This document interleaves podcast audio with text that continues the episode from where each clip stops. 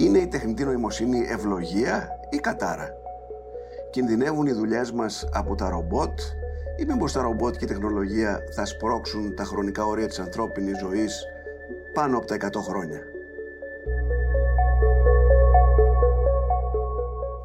Πώς θα υποδεχθεί η Ελλάδα τη νέα αυτή τεχνολογική επανάσταση όταν το ελληνικό κράτος εξακολουθεί να κινείται με τον Αραμπά; Είναι το Ράδιο Κάπα, το εβδομαδίο podcast καθημερινής. Είμαι ο Νότης Παπαδόπουλος και συζητώ σήμερα με τον ειδικό γραμματέα μακροπρόθεσμου σχεδιασμού της κυβέρνησης Γιάννη Μαστρογεωργίου. Καλώς ήρθατε στο Ράδιο Κάπα, κύριε Μαστρογεωργίου. Καλησπέρα, γεια σας. Παραδώστε πριν από λίγα 24 ώρα στον Πρωθυπουργό ένα σχέδιο όσον αφορά το μακροπρόθεσμο σχεδιασμό της χώρας για τα θέματα τεχνητής νοημοσύνης. Ποιες είναι οι κύριες προτάσεις σας, Καταρχάς, είναι μια πολύ ενδιαφέρουσα μελέτη, θα μου επιτρέψετε να πω, ε, κύριε Παπαδόπουλε, στην αφεντηρία της κουβέντας μας. Γιατί, όχι βεβαίως γιατί την κάναμε εμείς ως ειδική γραμματεία μακροπρόθεσμου σχεδιασμού, κυρίως γιατί την έκαναν δύο εξαιρετικά ερευνητικά ιδρύματα της χώρας, ο Δημόκριτος και το ΕΚΕ, το Εθνικό Κέντρο Κοινωνικών Ερευνών. Και η σημασία της μελέτης έγκυται σε δύο σημαντικά κατά τη γνώμη μου στοιχεία. Το πρώτο είναι ότι είναι η πρώτη στην Ελλάδα μελέτη που γίνεται με την μεθοδολογία του μακροπρόθεσμου σχεδιασμού, τη μεθοδολογία του foresight, γιατί είναι μια ειδική μεθοδολογία για να κάνεις έρευνες και μελέτες, με προοπτική και ορίζοντα τα επόμενα 10 και παραπάνω χρόνια. Ένα είναι αυτό. Είναι η πρώτη φορά που γίνεται κάτι τέτοιο στην Ελλάδα. Η Ελλάδα πλέον αποκτά μια κουλτούρα να σκέφτεται πέρα από το αύριο και να εξετάζει το μεθαύριο, να σκέφτεται πέρα από τον ορίζοντα της κλειστής τετραετίας με όρους εκλογικού χρόνου και να σκέφτεται κάτι που ξεπερνά την τετραετία την εκλογική, γιατί όλοι θα ζήσουμε σε έναν τόπο ο οποίος δεν τελειώνει μόνο τέσσερα χρόνια που θα έχουμε εκλογές. Προφανώς. Και ο δεύτερος λόγος είναι ότι προσεγγίζουμε το θέμα της εξέλιξης της τεχνητής νοημοσύνης όχι μόνο μέσω της εξέλιξης της πληροφορικής και της επιστήμης πληροφορικής, που είναι η βασική επιστήμη που κουβαλά στις πλάτες της τη τεχνητή νοημοσύνη, αλλά και μέσω των ανθρωπιστικών σπουδών που πλέον έρχονται πολύ έντονα στο προσκήνιο ως προς την διάχυση, την εξέλιξη και κυρίως την αφομοίωση της συγκλονιστικής επιστημονικής εξέλιξης που αφορά την τεχνητή νοημοσύνη. Αυτοί είναι οι δύο βασικοί λόγοι για τους οποίους εμείς είμαστε πάρα πολύ ικανοποιημένοι που δώσαμε σήμερα στον Πρωθυπουργό την μελέτη αυτή, γιατί έρχεται και καλύπτει ένα σημαντικό κενό στην παραγωγή δημόσιας πολιτικής που γινόταν στη χώρα. Ναι, και εν πάση περιπτώσει είναι κάτι πρωτότυπο, γιατί συνήθως δεν μπορούμε να λύσουμε τα προβλήματα του παρελθόντος. Τώρα μιλάμε για το μέλλον. Αυτό είναι και πολύ όχι καλό, μόνο για το μέλλον το αυριανό, για το μεθαύριο, για το μέλλον που πραγματικά, ξέρετε, πολλές φορές οι πολιτικοί λένε το τσιτάτο για ένα, ένα καλύτερο μέλλον για τα παιδιά μας. Το έχετε ναι. ακούσει αυτό τόσα ναι. χρόνια που κάνετε τη δουλειά. Ναι. Ε, λοιπόν, τώρα με αυτού του είδους μελέτες και με αυτού του είδους τη δομή που έχουμε, που είναι η Ειδική Γραμματεία Μακροπρόθεσμου Σχεδιασμού, αυτό που ήταν απλά ένα τσιτάτο στη φράση κάποιων πολιτικών γίνεται πράξη. Και σε αυτό οφείλουμε να αναγνωρίσουμε ότι η χώρα κέρδισε κάτι και το πιστώνεται θα η παρούσα κυβέρνηση. Θα δούμε. Α μιλήσουμε λίγο για την τεχνητή νοημοσύνη, γιατί ο κόσμος, ο πολλής κόσμος, καταρχήν φοβάται από αυτό. Ιδιαίτερα με όλη αυτή, όλη αυτή τη συζήτηση που έχει γίνει, ότι θα έρθει η τεχνητή νοημοσύνη και θα πάρει. Διάβαζε ένα άρθρο τι πριν προηγούμενε μέρες της ε, κυρίας Γεωργίευα του Δούνου του, που έλεγε ότι ξέρω, το 40% των, ε, των ε, δουλειών κινδυνεύουν να χαθούν από την τεχνητή νοημοσύνη. Δώστε μας λίγο το, το foresight σας Διαβάστε τα πάντα, μην πιστέψετε τίποτα. Αυτή είναι η δικιά μου η προτροπή. Και γιατί το λέω αυτό; Δεν μπορώ να μην πιστέψω τίποτα. Θέλω να πω οι Αμερικάνοι οι οποίοι επίσης κοιτάνε μπροστά. Θυμάμαι ότι ο Χαράρη έλεγε ότι μέσα στα επόμενα 10, 10 χρόνια, όχι 10.000, 10 χρόνια θα χαθούν ξέρω 400.000 θέσεις εργασίας στην Αμερική από τα φορτηγά τα οποία θα είναι αυτόνομα και δεν θα χρειάζονται πια οδηγούς. Αυτό προφανώς δεν έγινε. Δεν έγινε. Φορτηγά γίνει, ακόμα κινούνται με οδηγούς. Και θα γίνει, προφανώς θα γίνει. Αλλά ο Χαράρη δεν μας είπε πόσες θέσεις θα δημιουργηθούν. Εγώ γι' αυτό λέω ότι χρειάζεται. Δεν χρει... Γι' αυτό σας λέω. Διαβάστε τα πάντα, αλλά ακόμα μην πιστεύουμε τίποτα γιατί δεν ξέρουμε ακόμα πού θα καταλήξει η μπύλια. Ναι. Τι εννοώ με αυτό. Προφανώς ο κόσμος φοβάται την τεχνητή νοημοσύνη γιατί την ακούει μέσα από κάποια δυστοπικά σενάρια του Hollywood. Σβαρτζενέγκερ, Terminator, θα έρθουν, θα μας καταστρέψουν, ρομπότ, μηχανές κτλ. Δεν είναι αυτή η πραγματικότητα. Ή δεν είναι αυτή η μόνη πραγματικότητα. Υπάρχουν πολλές διαφορετικές. Και εμείς θέλουμε τις καλές. Υπάρχει περίπτωση η τεχνητή νοημοσύνη να έρθει και να κυριεύσει τον κόσμο. Κατά την άποψή μου, όχι. Γιατί; Γιατί δεν την ενδιαφέρει να το κάνει. Πολύ απλά. Δηλαδή, δεν πα... η τεχνητή νοημοσύνη δεν είναι κάτι εκ του κόσμου τούτου. Δεν προέρχεται από αυτόν τον κόσμο. Άρα δεν έχει τις ανάγκες, τις φιλοδοξίες, τις ματαιοδοξίες ή οτιδήποτε άλλο θέλετε αυτού του κόσμου. Δεν έχει να κάνει με αυτά που κάνουμε εμείς. Δεν ενδιαφέρει ε, ένα ρομπότ που μπορεί να υπάρχει σε ένα εργοστάσιο να πάει να κυριεύσει την ανθρωπότητα. Δεν είναι αυτός ο σκοπός του. Εμάς δεν μας ενδιαφέρει; Εμάς μας ενδιαφέρει να μπορέσουμε να καταφέρουμε να δαμάσουμε, και το λέω με την κυριολεκτική έννοια, αυτή τη συγκλονιστική τεχνολογία που έχουμε στα χέρια μας, εποφελία του ανθρώπου. Υπάρχει κίνδυνος να χαθούν δουλειές, όπως είπε ο Χαράρη. Προφανώς και υπάρχει κίνδυνος να χαθούν δουλειές. Θα χαθούν δουλειές; Μάλλον ναι. Έχουν ήδη χαθεί κάποιες δουλειές; Πιθανότατα ναι. Όμως δημιουργούνται χιλιάδες άλλες δουλειές και δεκάδες άλλα επαγγέλματα που δεν υπάρχουν αυτή τη στιγμή καν στο δικό μας το μυαλό και κυρίως εδώ είναι η ουσιαστική διαφορά. Είτε αλλάξουμε δουλειές, είτε δεν αλλάξουμε δουλειές, η τεχνητή νοημοσύνη έρχεται αυτή τη στιγμή και τι κάνει, ενισχύει όποια δουλειά κάνουμε αυτή τη στιγμή που την κάνουμε. Ναι, βελτιώνει, εν πάση περιπτώσει, την αποτελεσματικότητά μας. Ναι. Μας βελτιώνει. Ναι. Δεν μας αντικαθιστά. Η τεχνητή νοημοσύνη δεν είναι υποκατάσταση, είναι υποβοήθεια. Αν το δούμε ως υποκατάσταση, θα χάσουμε την πολύ μεγάλη ευκαιρία που δημιουργείται για την ανθρωπότητα αυτή τη στιγμή και θα οδηγηθούμε σε λάθος συμπεράσματα. Αν το δούμε ως υποβοήθεια, θα κερδίσουμε από αυτή την τεχνητή νοημοσύνη δεκάδες ωφέλη που έχουμε για την καθημερινότητά μας. Στην ιατρική, στην επιστήμη, στην εκπαίδευση, στην ε, ασφάλεια, στην άμυνα, τον πρωτογενή τομέα, παντού. Δεν υπάρχει κανένας τομέας της ζωής μας ο οποίος θα μείνει ανεπηρέαστο από την τεχνητή νοημοσύνη. Ούτε ένας. Σας διαβεβαιώνω. Mm. Και δεν το λέω εγώ όμως του Γεωργίου, το λένε οι μελέτες, το λένε οι έρευνες. Το λένε άνθρωποι οι οποίοι το ξέρουν και το μεταφέρουμε και εμείς. Σε μια συζήτηση που είχαμε κάνει πριν από πολλά χρόνια με τον κύριο Δασκαλάκη, ο οποίος είναι και στην άλλη επιτροπή. Είναι επικεφαλής επιτροπής. Ναι. Μου είχε πει ότι αν ε, τρώγω το αεροπλάνο που οδηγούσε ο Σάλι και κατέληξε στο Χάτσον, θυμάστε πριν από ξέρω, 15 χρόνια, αν είχε τεχνητή νοημοσύνη, θα μπορούσε να τον βοηθήσει να πάει και να προσγειωθεί σε κάποιο από τα διπλανά αεροδρόμια, να πάρει αμέσως την απόφαση, έτσι ώστε να πάει σε ένα από τα, από τα διπλανά αεροδρόμια και να μην προσγειωθεί μέσα στο ποτάμι είναι πολύ πιθανό ότι θα είχε αυτή τη, τη διαδικασία της υποβοήθειας όπως και ήδη την έχει. Και το παράδειγμα που έφερε ο Κωστής έχει να κάνει και με την ε, αεροναυπηγική και με τα αεροπλάνα, όπου εκεί η τεχνολογία είναι πάντα πολύ πιο προωθημένη σε σχέση με τις υπόλοιπες χρήσεις ε, τεχνολογίας από τον άνθρωπο. Δεκάδες παραδείγματα, κύριε Παπαδόπουλε, δεκάδες παραδείγματα από πάρα πολλούς κλάδους υποβοήθειας τεχνητής νοημοσύνης αυτής τη στιγμή. Δώστε μας μερικά έτσι σημαντικά στις καθημερινές μας ζωής το, το, το εμβόλιο για τον κορονοϊό δεν θα είχαμε καταφέρει να το βγάλουμε σε.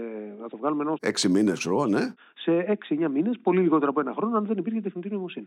Γιατί αυτό; Γιατί χρησιμοποίησε τους έξυπνους αλγόριθμους με χιλιάδες δεδομένα, τα λεγόμενα data, μέσα σε πολύ ελάχιστο χρόνο για να βγάλει τα μοτίβα πάνω στα οποία πάτησε ο αλγόριθμος και οδήγησε στην σωστή χημική προσέγγιση που έπρεπε να έχει το εμβόλιο για να αντιμετωπίσει τον κορονοϊό. Αυτό θα έπαιρνε σε συνθήκες πριν από 10 χρόνια, όχι πριν από 100, που δεν υπήρχε καν, πριν από 10.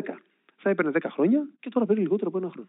Αυτό οφείλεται στην τεχνητή νοημοσύνη. Σας λέω ένα πάρα πολύ απλό παράδειγμα. Δεκάδες άλλα παραδείγματα που βρίσκουμε στην καθημερινότητά μας. Εμείς αυτή τη στιγμή χρησιμοποιούμε τα λεγόμενα smartphones, τα έξυπνα κινητά. Όλοι έχουν smartphones. Η υπολογιστική ισχύ που έχει ένα smartphone αυτή τη στιγμή, οποιασδήποτε μάρκας, οποιασδήποτε μάρκας και έχουμε εμείς τη δυνατότητα να χρησιμοποιούμε, είναι ίδια, μην πω και μεγαλύτερη, μην πω και μεγαλύτερη, από το σύνολο των υπολογιστών της NASA που έστειλαν τον άνθρωπο στο φεγγάρι. Ναι. Ένα κινητό τηλέφωνο. Όλα αυτά μαζί συνθέτουν το οικοσύστημα της τεχνητής νοημοσύνης, το οποίο αλλάζει την ε, καθημερινότητά μας και τη ζωή μας. Θα φτάσουμε στα αυτοκινούμενα οχήματα πάρα πολύ σύντομα. Ήδη υπάρχουν πολλά στο εξωτερικό και στην Ελλάδα υπάρχουν τα οχήματα τα οποία κινούνται μόνα τους έχουν σένσορες για να καταλαβαίνουν τι γίνεται δίπλα, τι δεν γίνεται, πώς προχωράμε κτλ.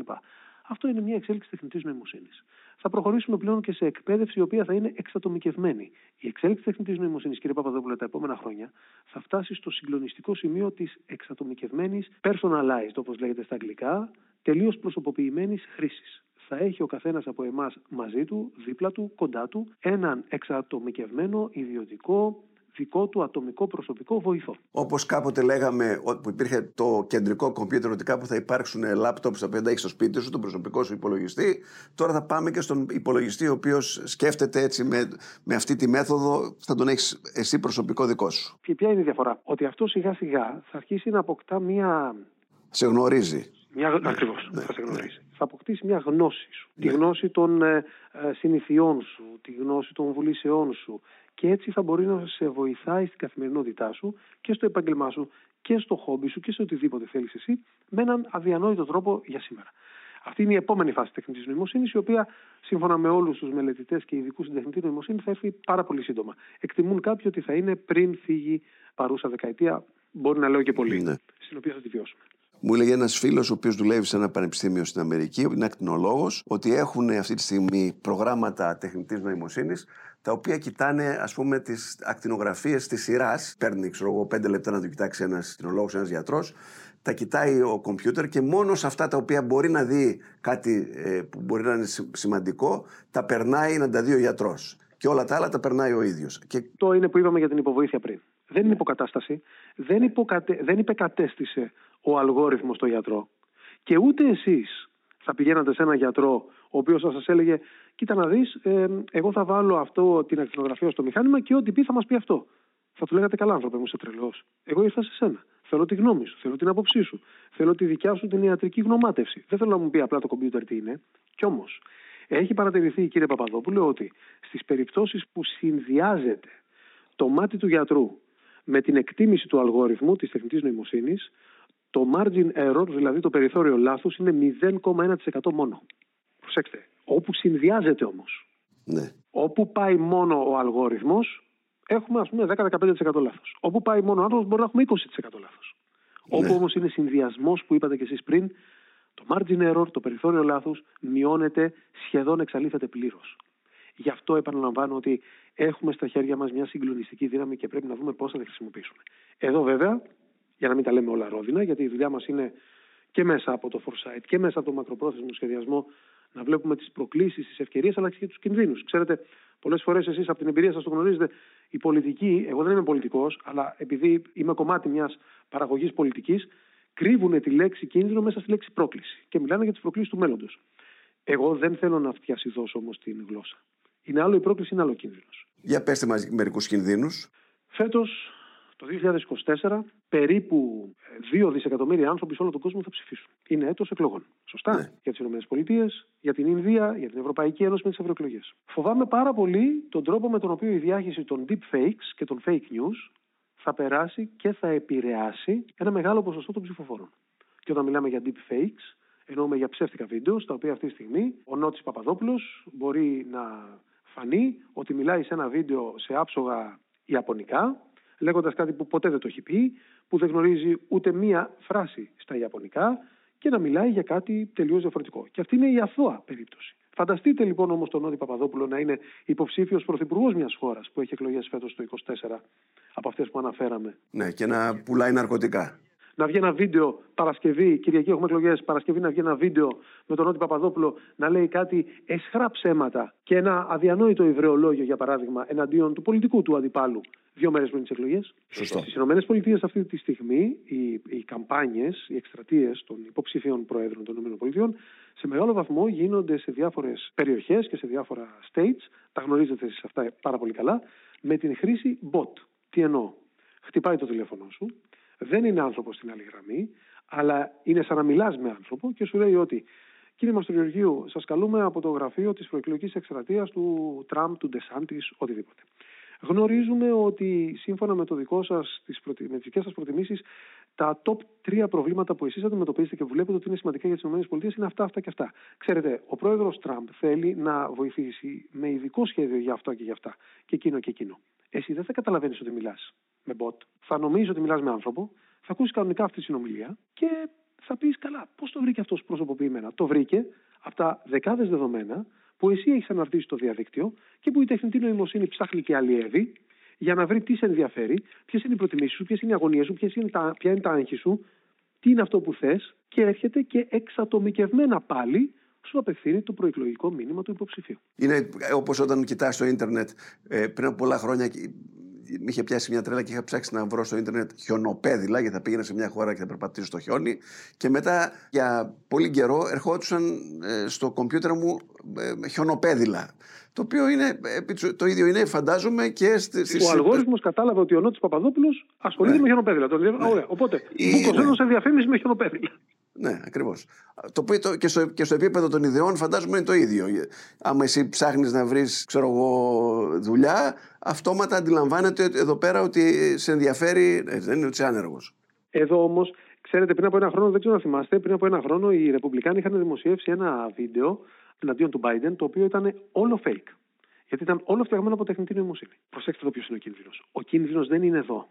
Να πέσει στην παγίδα να πιστέψεις κάτι που έλεγε το ψεύτικο βίντεο των Ρεπουμπλικάνων για τον Biden. Αυτό πες ότι εντάξει. Είναι μέσα στο κομμάτι της εξέλιξης τη πολιτικής και της πολιτικής εκστρατείας κτλ. Το πρόβλημα είναι βαθύτερο για μένα, κύριε Παπαδόπουλε. Και είναι ο κίνδυνος να φτάσει ο πολίτης σε ένα τέτοιο σημείο που πλέον δεν θα πιστεύει τίποτα. Γιατί θα έχει μέσα του την εντύπωση ότι τίποτα τελικά δεν είναι αληθινό. Και εδώ έρχεται μια άλλη συγκλονιστική μελέτη της Europol του 2023, η οποία λέει κάτι αδιανόητο για μένα. Μέχρι το 2026, σε δύο χρόνια δηλαδή από τώρα, το 70 με 80% του online αναρτημένου υλικού που θα υπάρχει στο παγκόσμιο διαδίκτυο θα είναι αποτέλεσμα artificial intelligence. Θα φτάσουμε δηλαδή σε ένα σημείο που δεν θα ξέρουμε πραγματικά τι είναι αυτό το οποίο διαβάζουμε. Το έχει γράψει άνθρωπος, το έχει γράψει μηχανή, είναι αλήθεια; Είναι ψεύδος. Και πολλοί από εμάς δηλαδή που είμαστε δημοσιογράφοι θα χάσουμε τη δουλειά μας. Γιατί... Το ανάποδο θα γίνει. Ναι, Εγώ θεωρώ αυτό, ότι το, ναι. άνθρω- ο, αν- το πρόσωπο της χρονιάς, έτσι όπως τελειώνουν οι χρονιές, το πρόσωπο της χρονιάς του 24 ή του 25 θα είναι ο δημοσιογράφος. Θα είναι ο ερευνητής δημοσιογράφος το πρόσωπο της χρονιάς. Γιατί τώρα θα ξανάρθει η δικιά σας δουλειά στο προσκήνιο ακόμα περισσότερο και ακόμα πιο δομημένα σωστά. Αλλά φαντάζομαι ότι ακόμα και στα fake news ε, πάλι η τεχνητή νοημοσύνη θα μας λέει ποιο είναι fake και ποιο είναι αληθινό. Υπάρχουν ήδη κάποιες πρώιμες εξελίξεις της τεχνολογίας, το λεγόμενο watermarking, δηλαδή να υπάρχει ένα υδατογράφημα. Ε, οι μεγάλες εταιρείες της τεχνητής νοημοσύνης, η OpenAI, η Microsoft, η Google, δουλεύουν πάνω σε τέτοιου είδους εφαρμογές και πειραματισμούς, έτσι ώστε να μπορούν να έχουν από κάτω ε, μια υποσημείωση ότι το, αυτό που βλέπετε, αυτό που ακούτε, αυτό που διαβάζετε είναι προϊόν ε, τεχνητής νοημοσύνης, δεν έχει παραχθεί με τρόπο από άνθρωπο κτλ. Υπάρχουν, αλλά ακόμα και αυτά μπορούν να παρακαμφθούν. Και εδώ λοιπόν ερχόμαστε στο βασικό ερώτημα. Και τι θα γίνει τότε; Δεν θα διαβάζουμε τίποτα, δεν θα... όχι. Αυτό που πρέπει να γίνει καταρχάς είναι να, να ενισχυθεί πάρα πολύ ο εγγραμματισμός όλων μας στο ψηφιακό περιεχόμενο και στο τι διαβάζουμε και στη χρήση τεχνητής νοημοσύνης. Πρέπει όλοι να αρχίσουμε να γινόμαστε λίγο πιο ψηλιασμένοι και να αρχίζουμε να καταλαβαίνουμε τι είναι αυτό που σημαίνει τεχνητή νοημοσύνη, τι μπορεί να παράξει, πού υπάρχουν παγίδες και πού υπάρχουν τα τεράστια ωφέλη. Γι' αυτό και έχει σημασία πάλι οι δημοσιογράφοι, τα μέσα μαζικής ενημέρωσης να βγουν μπροστά σε αυτή τη διαδικασία και χωρίς φόβο, το επαναλαμβάνω, αλλά με αρκετό πάθος, να πάρουν πάνω τους όλη αυτή την υπόθεση της ενίσχυσης της ε, γνώσης της κοινής γνώμης. Παράλληλα με, τη, με, τις, με την πολιτεία, με τους θεσμούς. Δηλαδή να πάμε κάτω μετά να κατεβούμε στα σχολεία, να κατεβούμε μετά στα πανεπιστήμια, να πάμε μετά στους χώρους μάθησης. Οι άνθρωποι Ωραία. της τρίτης ηλικίας, εδώ υπάρχει μεγάλος κίνδυνος, οι άνθρωποι της τρίτης ηλικίας μπορεί, είναι εύκολο να πέσουν θύματα απάτης. Ξέρετε, με τον κορονοϊό αναγκάστηκαν άνθρωποι που δεν είχαν καμία σχέση με το διαδίκτυο να χρησιμοποιήσουν το διαδίκτυο. Μέχρι το Μάρτιο του 2020 που έκλεισε ο πλανήτης, υπήρχαν άνθρωποι γνωστοί μας, γνωστοί σας, άνθρωποι μεγαλύτερης ηλικίας, οι οποίοι δεν είχαν smartphone, δεν είχαν applications για να κάνουν τις δουλειές τους. Ούτε κάρτα να βγα- τραβήξουν λεφτά από, το τράπ, από την τράπεζα, ναι. Λοιπόν, και όλα αυτά τα κάνανε με, με διαζώσεις κίνηση. Τότε αναγκάστηκαν να μπουν στον χώρο του διαδικτύου. Και αυτό βοήθησε σε ένα πολύ μεγάλο βαθμό. Τι βοήθησε, βοήθησε στο ότι ανέβηκε ένα ποσοστό του πληθυσμού το οποίο δεν έχει καμία σχέση, απέκτησε μια σχέση, μια επαφή, κάτι έγινε. Αλλά άθελά τους οι άνθρωποι αυτοί πέσανε και θύματα πάτη. Βεβαίως. Γιατί πολλές φορές δεν ξέρανε τι είναι αυτό το οποίο έχουν στα χέρια τους. Δεν ξέραν πώς να το χρησιμοποιήσουν, δεν ξέραν πώς να προφυλαχτούν. Και γι' αυτό και εκτινάχθηκε το ηλεκτρονικό έγκλημα Έγκλημα. Α γυρίσουμε όμως λίγο στην Ελλάδα. Τι μπορούμε εμείς να κάνουμε λοιπόν τώρα, πώς θα προετοιμάσουμε τον, ε, τον κόσμο έτσι ώστε να, ε, να μπορεί με κάποιο τρόπο να, να αντιμετωπίσει αυτή τη μεγάλη πρόκληση; Πρέπει να κινηθούμε παρακολουθώντας τους δύο βασικούς άξονες που αποτελούν την εξέλιξη τεχνητή νοημοσύνης. Τον κάθετο και τον οριζόντιο. Ο ένας άξονας έχει να κάνει με την εξέλιξη τεχνολογίας αυτή καθ' αυτή. Ο δεύτερος άξονας έχει να κάνει με την εξέλιξη του θεσμικού πλαισίου. Αυτοί οι δύο άξονες πρέπει να είναι κοντά και πρέπει να εξελίσσονται παράλληλα. Δεν μπορεί δηλαδή ως χώρα να αφήσουμε την τεχνολογία να φεύγει μπροστά και εμείς να μην προσαρμόζουμε το θεσμικό μας πλαίσιο. Τι κάνουμε με τα δεδομένα μας, τι κάνουμε με την υπολογιστική ισχύ, τι κάνουμε με τα clouds, τι κάνουμε με όλη αυτή τη διάσταση που υπάρχει, την ε, πολιτική γύρω από την τεχνητή νοημοσύνη. Το δεύτερο που πρέπει να κάνουμε είναι ότι αφού δούμε πώς προχωράει η τεχνολογία και πώς προχωρούν οι θεσμοί, να βρούμε να βρούμε το χώρο που μπορούμε εθνικά και νομίζουμε ότι μας αναλογεί να πάμε να τρυπώσουμε και εμείς ως Ελλάδα μέσα σε αυτή την εξέλιξη τεχνητής νοημοσύνης. Για παράδειγμα, μπορεί η Ελλάδα ε, να έχει, ε, να κοιτάξει στα μάτια της ΗΠΑ, την Κίνα και κάποιες άλλες χώρες; Όχι, δεν μπορεί. Δεν έχει τα χρήματα να το κάνει, δεν έχει τη δυνατότητα να παράγει τέτοιου είδους ε, υψηλή ε, τεχνητή νοημοσύνη. Έχει τη δυνατότητα να παράγει πολύ καλή επιστήμη και ο Δημόκριτος, για παράδειγμα, που κάνουμε μαζί την έρευνα, κάνει τρομερή δουλειά, αλλά δεν μπορεί να κοιτάξει κατάματα κάποιες υπερδυνάμει. Μπορεί όμως να κάνει κάτι άλλο. Και θα σας δώσω ένα άλλο παράδειγμα. Πέρα του ότι μπορεί να βρει ποια είναι τα συγκριτικά της πλεονεκτήματα, τουρισμός, πολιτισμός, πρωτογενής τομέας, και να δει πώς εκεί μπορεί να κουμπώσει τη χρήση της τεχνητής νοημοσύνης, και αυτό μπορεί να γίνει, να βρει και κάτι άλλο το οποίο πλέον εγώ θεωρώ ότι είναι και μια δυνατότητα της χώρας να κάνει και ένα άλμα πιο μπροστά. Η εξέλιξη, όπως σας είπα, της τεχνητής νοημοσύνης πλέον δεν αφορά αμυγός την πληροφορική. Αφορά και τον άνθρωπο. Αφορά και τη σχέση του ανθρώπου με τεχνολογία. Ένα από τα σημαντικότερα ζητήματα που συζητώνται αυτή τη στιγμή παγκοσμίως είναι το λεγόμενο ethics και AI. Δηλαδή, δεοντολογία, χρήση της τεχνητής νοημοσύνης. Ηθική και χρήση της τεχνητής νοημοσύνης. Εκεί η Ελλάδα μπορεί και για λόγους ιστορίας και για λόγους ταυτότητας να παράξει και να βοηθά στην παραγωγή του πλαισίου του διεθνούς διαλόγου γύρω από τους κανόνες, τους κανόνες που έχουν τον άνθρωπο ως προτεραιότητα, τους κανόνες που θα βάζουν την κοινωνία ως βασικό γρανάζι της εξέλιξης της ε, τεχνολογίας μέσα στην κουβέντα. Και αυτό μπορεί να το κάνει έχει τη δυνατότητα, έχει το δυναμικό, έχει τους επιστήμονες και νομίζω ότι είναι ίσως ένα πεδίο όπου η Ελλάδα θα μπορούσε να διαδραματίσει έναν διεθνή ρόλο. Εμείς στην Συμβουλευτική Επιτροπή που έχουμε από τον Πρωθυπουργό για την τεχνητή νοημοσύνη, έχουμε μέσα ανθρώπους πληροφορικής, αναφέρατε τον Κωστή Δασκαλάκη για παράδειγμα, έχουμε όμως ανθρώπους από τη φιλοσοφία, το δίκαιο, από την κοινωνιολογία και από την εξέλιξη των ανθρωπιστικών σπουδών. Και αυτό το κάναμε ακριβώς γιατί πλέον η εξέλιξη τεχνητή νοημοσύνης είναι διεπιστημονική. Δεν αφορά μόνο ένα κλάδο. Στην Ελλάδα, σε πιο απτές εφαρμογές, ήδη το Εθνικό Σχέδιο Κυβερνητικής Πολιτικής έχει μέσα σχεδόν σε όλα τα Υπουργεία δράσεις τεχνητής νοημοσύνης ή δράσεις για την τεχνητή νοημοσύνη. Πρώτο, το Υπουργείο Ψηφιακής Διακυβέρνησης, που συντονίζει ένα μεγάλο όγκο δράσεων για την τεχνητή νοημοσύνη. Πριν από λίγους μήνες παρουσιάστηκε σε πιλωτική εφαρμογή μια προκλητική με την καλή έννοια εφαρμογή που μπορεί να μας βοηθήσει πάρα πολύ στην ε, αντιμετώπιση των πυρκαγιών και των φυσικών καταστροφών από το Υπουργείο Πολιτικής Προστασίας με την χρήση της τεχνητής νοημοσύνης. Φανταστείτε ότι σε δύσβατα μέρη της χώρας, σε επικίνδυνα βουνά που μπορεί να έχουμε ε, ανάφλεξη πυρκαγιάς πολύ εύκολα, να έχουμε σένσορες με τεχνητή νοημοσύνη να μπορούν πάρα πολύ εύκολα, πολύ πιο έγκαιρα από το ανθρώπινο μάτι να ε, εντοπίσουν την αιστεία, την πιθανή αιστεία μιας φωτιάς και αμέσως να έχουμε την κινητοποίηση της πυροσβεστικής. Σας δίνω μόνο ένα τέτοιο είδους ε, παράδειγμα. Μήπως είμαστε πολύ πίσω; Θέλω να πω, στις υπόλοιπες χώρες της Ευρώπης υπάρχουν ιδιαίτερα τα κεντρικά φανάρια, έχουν κάμερες και αισθητήρες οι οποίοι καταλαβαίνουν πότε περνά με κόκκινο, πότε τρέχει πιο γρήγορα και ούτω καθεξής και προσπαθούν με αυτόν τον τρόπο να ανταπεξέλθουν στην κίνηση, να, να τιμωρήσουν τους παραβάτες και τα ρέστα. Εμεί από αυτά είμαστε αγρόνοι, αγοράζουμε. Ε, Μήπως. Η ναι. χώρα πρέπει να κάνει άλματα. Αλλά για παράδειγμα, η μελέτη για την οποία συζητάμε σήμερα είναι κάτι το οποίο σας λέω ότι είναι η δεύτερη που έγινε σε όλη την Ευρώπη. Εκεί φύγαμε ναι. μπροστά.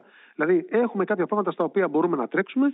Δηλαδή, ότι είμαστε πίσω ε, μπορεί να μας βοηθάει στο ότι ξεκινάμε ε, εξ αρχής αυτό και μπορεί να είμαστε πιο μπροστά από τους άλλους. Εγώ θα σας απαντήσω λίγο διαφορετικά στο ερώτημά σας. Εσείς είπατε σε κάποια, αν μήπως είμαστε πολύ πίσω. Θα σας το πω αλλιώς. Δεν ξέρω σε κάποια που είμαστε πίσω, που είμαστε μπροστά. Αυτά νομίζω ο καθένας μπορεί να τα καταλάβει και μόνος του καλύτερα. Ξέρω όμως ότι εάν δεν ακολουθήσουμε γοργά. Έτσι, θα μείνουμε ακόμα πιο πίσω. Σωστό.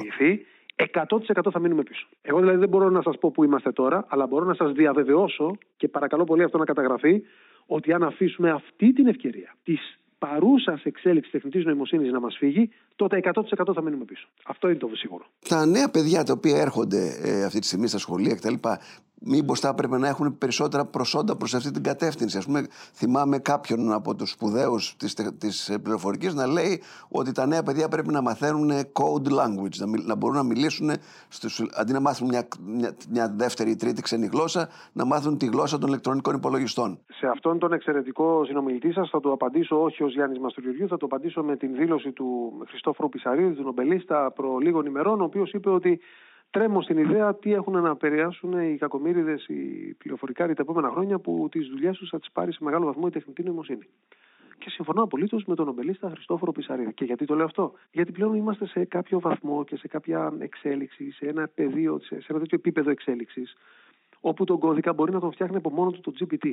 Μπορείς να του ζητήσεις κάτι, δηλαδή μπορεί να του ζητήσεις να σου φτιάξει κώδικα για μια ιστοσελίδα δημοσιογραφική που να έχει τέτοιου είδους περιεχόμενο με αυτά τα χρώματα και οτιδήποτε άλλο. Και θα στο φέρει έτοιμο. Μόνο και μόνο να το ζητήσεις. Χωρίς να χρειαστεί να γράψεις κώδικα. Γι' αυτό και λέω ότι σιγά σιγά από το προσκήνιο άλλα επαγγέλματα θα φύγουν και άλλα θα έρθουν πιο μπροστά. άλλες επιστήμες θα γιγαντωθούν περισσότερο και άλλες θα υποχωρήσουν. Όμως σε κάθε περίπτωση θα πρέπει να έχουμε πάντα μέσα στο μάτι μας και πάντα μέσα στον πυρήνα τον άνθρωπο. Γι' αυτό και επαναλαμβάνω ότι τα νέα παιδιά που μου λέτε σήμερα, τα νέα παιδιά σήμερα, ναι, να μάθουν κώδικα, ναι, ok, okay, προφανώς να μάθουν κώδικα, να μάθουν δηλαδή μαθηματικά, να μάθουν τις λεγόμενες STEM σπουδές. Τι είναι STEM, είναι Science, Technology, Engineer και Mathematics, ναι. Να μπουν και περισσότερες γυναίκες στα STEM, γιατί εκεί έχουμε έλλειψη γυναικών, ναι. Αλλά δεν πρέπει να αφήσουν τον Αριστοτέλη, τον Πλάτωνα και την ψυχολογία. Δεν πρέπει να αφήσουν την ανθρωπολογία, την εξέλιξη του ανθρώπινου μυαλού, που να μην συμβαδίζει παράλληλα με την εξέλιξη της πληροφορικής. Αυτά πρέπει να τα κάνουν παράλληλα. Είμαστε σε ένα διαεπιστημονικό σταυροδρόμι εξέλιξης της επιστήμης και της ανθρωπότητας. Δεν είμαστε στα μοναχικά κλειστά σιλό της επιστήμης που ήμασταν πριν από 20-30 χρόνια. Όπου μάθαινες αυτό που έπρεπε να μάθεις καλά, έκανες και ένα μεταπτυχιακό μετά πάνω στο πρώτο σου πτυχίο και άρα το εξειδίκευες ακόμα καλύτερα αν είχες το χρόνο και τους πόρους και την όρεξη, έκανες ένα διδακτορικό πάνω σε αυτό που είχες κάνει στο πρώτο πτυχίο και που εξέλιξες ως μεταπτυχιακό και τότε ήσουν σούπερ, αυτά πλέον δεν υπάρχουν. Αυτό πλέον αλλάζει ως μοντέλο εξέλιξης. Πολλά από αυτά που ξέρουμε θα μας τα φέρει έτοιμα η τεχνητή νοημοσύνη και εμείς θα πρέπει συγκροτημένα και εν πλήρη γνώση να σταθούμε μπροστά από τον καθρέφτη και να κοιταχθούμε και να πούμε: Όπα, η τεχνητή νοημοσύνη τώρα έρχεται και μου κάνει πάρα πολλά από αυτά που ο πατέρας μου και η μητέρα μου και οι παππούδες μου έπρεπε να τα μάθουν μόνοι τους. Και τώρα απλά εγώ θα τα ζητάω. Άρα εγώ τι θα κάνω; Ποιος είναι ο νέος άνθρωπος; Ποιος είναι ο άνθρωπος του 2030. Ποιε είναι, οι, είναι οι προτεραιότητες του ανθρώπου του 2035. Και προσέξτε, δεν είναι μακριά, σε 10 χρόνια είναι αυτά που σας λέω. Ποιες είναι οι προτεραιότητες τότε της ανθρωπότητας; Ναι, ναι, εγώ τι θα ε, κάνω τότε, αν η μηχανή μπορεί να κάνει τα πάντα για μένα. Αντιλαμβάνομαι ότι τι, πράγματι εμείς θα κάνουμε. Θα έχουμε πιο πολύ ελεύθερο χρόνο ή θα κάνουμε κάτι άλλο; Τι θα το κάνουμε, τι θα κάνουμε με αυτό. Θα κάνουμε μπάνιο, ψάρεμα και διακοπές, φαντάζομαι. Λοιπόν, και αν, και αν υποθέσουμε. αυτό είναι το καλό σενάριο. Αλλά πόσες φορές θα το κάνεις το μπάνιο, το ψάρεμα και το, και το ψαροτούφεκο; Μία, δύο, ναι. πέντε, δέκα, εκατό; Μετά τι θα κάνεις; Και γιατί τι θα κάνεις μετά; Γιατί αν υποθέσουμε ότι με την εξέλιξη της βιοτεχνολογίας που είναι εξίσου συγκλονιστική με τη βοήθεια της τεχνητής νοημοσύνης, παράλληλη εξέλιξη της επιστήμης αυτή τη στιγμή, η βιοτεχνολογία, το biotech, που θα φέρει συγκλονιστικά αποτελέσματα τα επόμενα χρόνια για την ανθρωπότητα.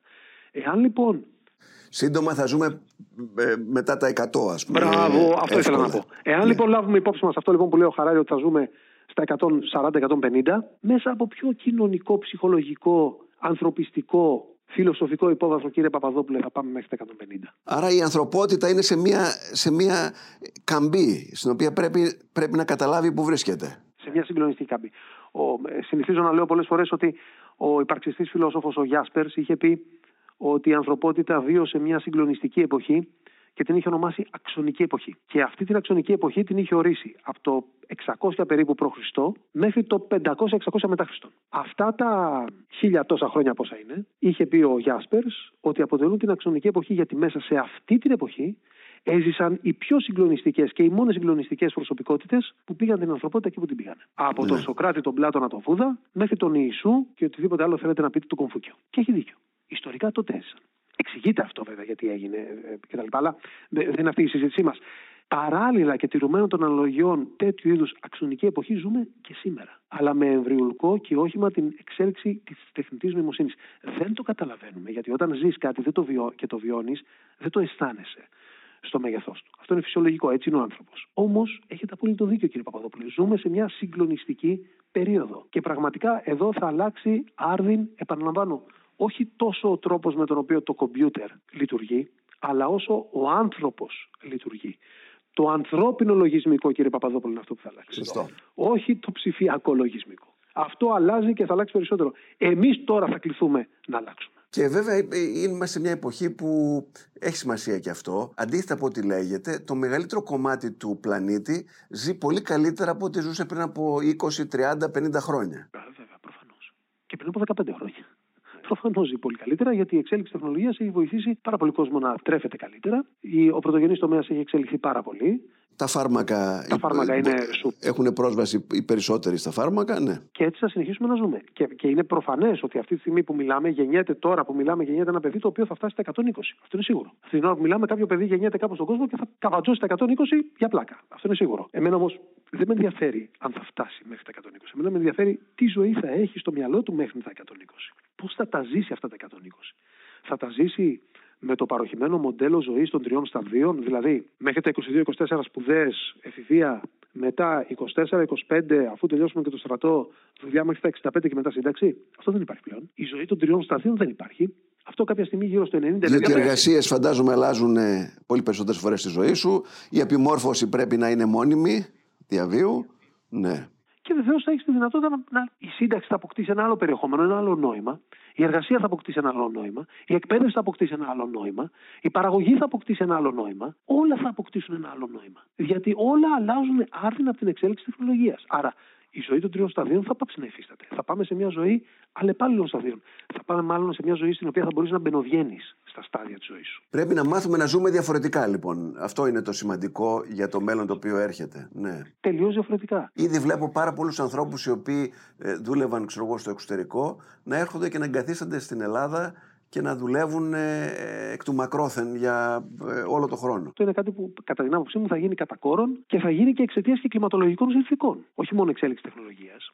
Θα υπάρχουν κάποια μέρη του κόσμου τα οποία λόγω της κλιματικής κρίσης, γιατί αυτό δεν το βάλαμε μέσα στο μείγμα της συζήτησής μας. Σωστό. Γιατί επειδή πιάσαμε και το μακροπρόθεσμο σχεδιασμό, είναι το, το βασικότερο δύο είναι τα θέματα που αφορούν τον πλανήτη, η εξέλιξη τεχνολογίας και του κλίματος. Αυτά είναι τα μείζωνα αυτή τη στιγμή. Η εξέλιξη του κλίματος και κυρίως στη λεκάνη της Μεσογείου, αυτό πρέπει να το έχουμε υπόψη μας. Είπαμε εδώ, θα πούμε και τους κινδύνους και τις προκλήσεις και τις ευκαιρίες. Δεν θα τα κρύψουμε. Θα είναι μια πάρα πολύ δύσκολη εξίσωση τα επόμενα χρόνια και κυρίως το καλοκαίρι. Τα καλοκαίρια στη λεκάνη της Μεσογείου μέχρι το 2035-40 που υπάρχουν σοβαρές εκτιμήσεις θα είναι πάρα πολύ καυτά και πολύ δύσκολα. Αυτό πρέπει να είμαστε προετοιμασμένοι. Πόσο μάλλον στην Αφρική, όπου θα υπάρχουν τεράστιες μετακινήσεις πληθυσμού προς το βορρά. Ακριβώς στη Μέση Ανατολή, στην Αφρική, σε τέτοιου είδους ε, μέρη. Αλλά σας λέω, ας μείνουμε μόνο στη λεκάνη της Μεσογείου. Τελευταίες δικές μας ε, προβλέψεις, μελέτες και εκτιμήσεις που είχαμε, με την εξαίρεση του Ιταλικού Βορρά, όλη η υπόλοιπη λεκάνη της Μεσογείου θα είναι κόκκινη τα καλοκαίρια. Και αυτό αφορά όλη την Ιβηρική και την Τουρκία. Προφανώς και την Ελλάδα. Αυτή είναι μια δύσκολη εξίσωση. Πώς θα δουλεύει ένας άνθρωπος το 2038 στο κέντρο της Αθήνας στις 22 Ιουλίου. Προσέξτε, η δικιά μας δουλειά, κύριε Παπαδόπουλο, έχει να κάνει με τα ερωτήματα what if, τι θα γίνει αν. Όλη η, η, ο πυρήνας της δικιάς μας δουλειάς, στη γραμματεία μακροπρόθεσμου σχεδιασμού Foresight, έχει να κάνει με αυτού του είδους τα ερωτήματα. Πάνω στα οποία φτιάχνουμε τα εναλλακτικά σενάρια. Και μέσα από αυτά τα εναλλακτικά σενάρια βρίσκουμε το βέλτιστο και το αναδεικνύουμε και βρίσκουμε τους κινδύνους που προσφέρουν τα υπόλοιπα τρία και προσπαθούμε να τους αντιμετωπίσουμε. Αυτή είναι η δουλειά μας. Είναι απλή, αλλά είναι και σύνθετη μαζί. Κάνουμε λοιπόν διαρκώς what if τρεις τελίτσε σενάρια. Τι θα γίνει αν λοιπόν στην Αθήνα το καλοκαίρι ε, από το 2030 και μετά η θερμοκρασία είναι 42 βαθμοί όλη μέρα και το βράδυ δεν πέφτει κάτω από τους 38. Ε, ο κόσμος θα δουλεύει από τα σπίτια του, το air condition θα υπάρχει παντού, φαντάζομαι. Ε, οι μετακινήσεις θα γίνονται. Όπως στο Ντουμπάι. Ναι, με διαφορετικό τρόπο. Πολύ ωραία. Όπως Ντουμπάι. ωραία. Είναι έτοιμη η πόλη γι' αυτό; Είναι έτοιμη η φορείς της πόλης γι' αυτό; Είναι έτοιμη η κοινωνία γι' αυτό; Θα είναι έτοιμη η επόμενη γενιά; Γιατί αυτό δεν, εγώ θα σας πω ότι αυτό δεν αφορά μια γενιά που σήμερα είναι προφανώς στα 65-70, αλλά τα παιδιά που σήμερα 15 χρονών έχουν εν γνώση τους ότι μπορεί να κληθούν να διαχειριστούν ένα τέτοιο αστικό τοπίο. Ναι, όχι, ίσως, δεν ξέρω. Ξέρετε ποιο είναι το θέμα, ότι ζούμε σε, σε εποχή η οποία έχει δύο χαρακτηριστικά. Είναι εποχή πολυκρίσης και μόνιμο κρίσης. Είναι σε εποχές πολυκράηση και perma crisis. Αυτές είναι οι εποχές μας. Και οι εποχές οι οποίες θα ζήσουμε τα επόμενα χρόνια θα έχουν αυτά τα δύο βασικά χαρακτηριστικά. Αυτό που λέγαμε παλιά, επιστροφή στην κανονικότητα, δεν υπάρχει. Το business as usual δεν υπάρχει. Δεν θα ξαναυπάρξει business as usual. Θα βιώνουμε αλλεπάλληλες κρίσεις, μικρές, μεγαλύτερες, πιο αθώες, πιο εύκολα αντιμετωπίσιμες, πιο δύσκολα. Γιατί έτσι πλέον είναι η εξέλιξη των πραγμάτων. Και αυτό οφείλεται μέσα από τα disruptions και τις εξελίξεις τεχνολογίας και της κλιματικής κρίσης. Τα οποία θα προκαλέσουν αδιανόητα πράγματα. Θα σας δώσω ένα παράδειγμα κλιματική κρίση θα επηρεάσει άμεσα ε, την υγεία στις μεγαλοπόλεις. Λιώνουν οι πάγοι. Ποιοι πάγοι λιώνουν; Λιώνει το λεγόμενο permafrost, που είναι ο μόνιμος πάγος. Δηλαδή ο πάγος ο οποίος είναι εκεί παγωμένος 2.000 χρόνια, 5.000 χρόνια. Λιώνοντας αυτός ο πάγος, απελευθερώνει από μέσα του μικρόβια, βακτήρια, ιούς, οι οποίοι είναι εκεί μέσα ενφυλακωμένοι και παγωμένοι 10.000 χρόνια. Σύγχρονο άνθρωπος δεν έχει έρθει σε καμία περίπτωση σε επαφή μαζί τους. Λιώνοντας λοιπόν αυτά τα μικρόβια, βγαίνουν στην ατμόσφαιρα, κυκλοφορούν στην ατμόσφαιρα και φτάνουν στις πόλει. Σε ποιες πόλει θα φτάσουν, που πάλι εξαιτίας κλιματικής κρίσης και της ανόδου της στάθμης της θάλασσας θα έχουν γίνει mega cities. Γιατί οι πληθυσμοί από παράκτητες περιοχές και από νησιά θα έχουν πάει στην ενδοχώρα. Άρα θα φτάσουν σε πόλει οι οποίες θα έχουν 15 εκατομμύρια ή μικρότεροι και θα επηρεάσουν πάρα πολύ αυτοί οι νέοι ή και τα βακτήρια, φορτωμένα ήδη από πριν δίκτυα υγειονομικής περίθαλψης. Αυτό είναι ένα σενάριο. Είναι πιθανό να γίνει. Δυστοπικό, δυστοπικό. Ελάχιστα, ελάχιστα πιθανό είναι. Πρέπει να το λάβουμε υπόψη μας. Ασφαλώς. Πρέπει. Όπως πρέπει να λάβουμε υπόψη μας και το θετικό σενάριο. Γιατί εμείς δουλεύουμε πάνω στα θετικά σενάρια. Κυρίως γιατί έτσι μπορείς να κάνεις και την πολιτική σου. Και πιο απτή και πιο αποδεκτή και από τους πολίτες. Αλλή μόνο να δουλεύαμε πάνω μόνο στην καταστροφή. Προς Θεού. Λοιπόν, το μέλλον είναι για τους αισιόδοξους. Και το μέλλον είναι πολύ καλύτερο από ό,τι πιστεύουμε. Αρκεί εμείς να το θέλουμε. Δουλεύουμε λοιπόν πάνω και στα θετικά σενάρια. Σας είπα, το θέμα της, του τουρισμού μας, αν χρησιμοποιήσουμε την τεχνητή νοημοσύνη. Φανταστείτε αυτή τη στιγμή μέσω της διαδικασίας του Metaverse και μέσα από όλη αυτή την γκάμα των προϊόντων της τρισδιάστατης και επαυξημένης πραγματικότητας, να μπορεί ένα ζευγάρι ηλικιωμένο στην Αλάσκα να βιώσει την παρουσία του και να βιώσει κυριολεκτικά, αν μπορώ να το πω αυτό, την επαφή του στη Σαντορίνη, σαν να είναι στη Σαντορίνη, ενώ είναι στην Αλάσκα, και γι' αυτό να πει ότι πόσο κοστίζει το αεροπορικό να πάω στη Σαντορίνη, 10.000 ευρώ. Δεν τα έχω. Θα δώσω όμως 5.000 ευρώ για να μπορέσω να, Να πάρω. ζήσω την εμπειρία ψηφιακά. Ναι. Τα λεφτά αυτά θα πάρω, ξέρω εγώ, στο Δήμο Σαντορίνης με κάποιο τρόπο κτλ. Για να ζήσω και αυτή την εμπειρία. Είναι αυτό μια πρόκληση; Είναι. Φανταστείτε το αυτό στα υπέροχα μνημεία πολιτιστικής κληρονομιάς που έχει η χώρα μας να μπορεί να γίνει. Είναι αυτό μια πρόκληση; Πάντως, οι, οι, οι σημαντικότερες προκλήσεις είναι μπροστά μας, ιδιαίτερα για ένα κράτος όπως είναι το ελληνικό, το οποίο ακόμα ε, κινείται με ρυθμούς σαραμπά, αισθάνομαι. Εδώ έχει να κάνει και με την κοινωνία. Γι' αυτό και η δικιά μας η μελέτη με την οποία ξεκινήσαμε, κύριε Παπαδόπουλε, όπως σας είπα, είχε δύο άξονες. Πώς εξελίσσεται η τεχνολογία και πώς μετά αυτό το μεταβολίζει η κοινωνία και οι θεσμοί. Η εξέλιξη τεχνητής νοημοσύνης, η τεχνητή νοημοσύνη υπάρχει ως concept και ως ιδέα το 1950, από τη δεκαετία του 50. Δεν είναι κάτι που ήρθε τώρα. Ο λόγος για τον οποίο διαρκώς περνούσε από φάσεις καλοκαίρια και χειμώνα ζέστη κρύο δεν ήταν η εξέλιξη τόσο της τεχνολογίας αυτή καθ' αυτή. Αλλά ήταν περισσότερο ο τρόπος με τον οποίο η κοινωνία αποφάσισε να μεταβολήσει τις εξελίξεις αυτές, να τις καταλάβει ότι λειτουργούν επ' ωφελεία της και να μην τις φοβηθεί. Αυτή, αυτή ήταν η ειδοποιός διαφορά. Συγκλονιστική τεχνητή νοημοσύνη είχαμε στο παρελθόν. Θα σας θυμίσω κάτι που σίγουρα θα το είχατε βιώσει ως δημοσιογράφος. Το 1997 η IBM βγάζει έναν κομπιούτερ, τον Deep Blue, που κερδίζει τον Κασπάροφ στο σκάκι. Τότε έγινε ένας χαμό. Το θυμάστε. Αυτό κλώνησε περισσότερο τον κόσμο.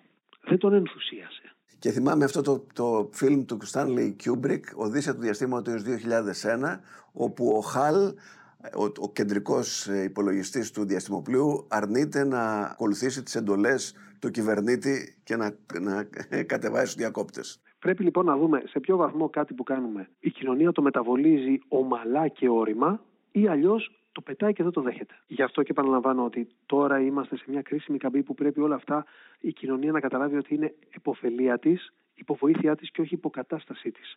Γι' αυτό και επιμένω να λέω ότι για τα επόμενα χρόνια δεν θα έχουμε AI. Θα έχουμε, κύριε Παπαδόπουλε, τον αναγραμματισμό τους. IA. Δηλαδή, δεν θα έχουμε artificial intelligence, με την έννοια αυτή που συζητάμε για την νοημοσύνη, αλλά θα έχουμε intelligent assistance. Θα έχουμε Ναι, έξυπνη επιβοηθητικό. Αυτό θα έχουμε και αυτό πρέπει να έχουμε. Και δεν έχουμε ανάγκη να έχουμε και τίποτα διαφορετικό. Δεν χρειαζόμαστε κάτι διαφορετικό. Αυτό αρκεί. Κύριε Μαστρογεωργίου, σας ευχαριστώ πάρα πολύ. Μας δώσετε μια ματιά για, τα- για αυτά που έρχονται και σίγουρα θα ξαναμιλάμε για αυτά ξανά και ξανά. Σας ευχαριστώ πάρα πολύ. Γεια σας, ευχαριστώ πολύ.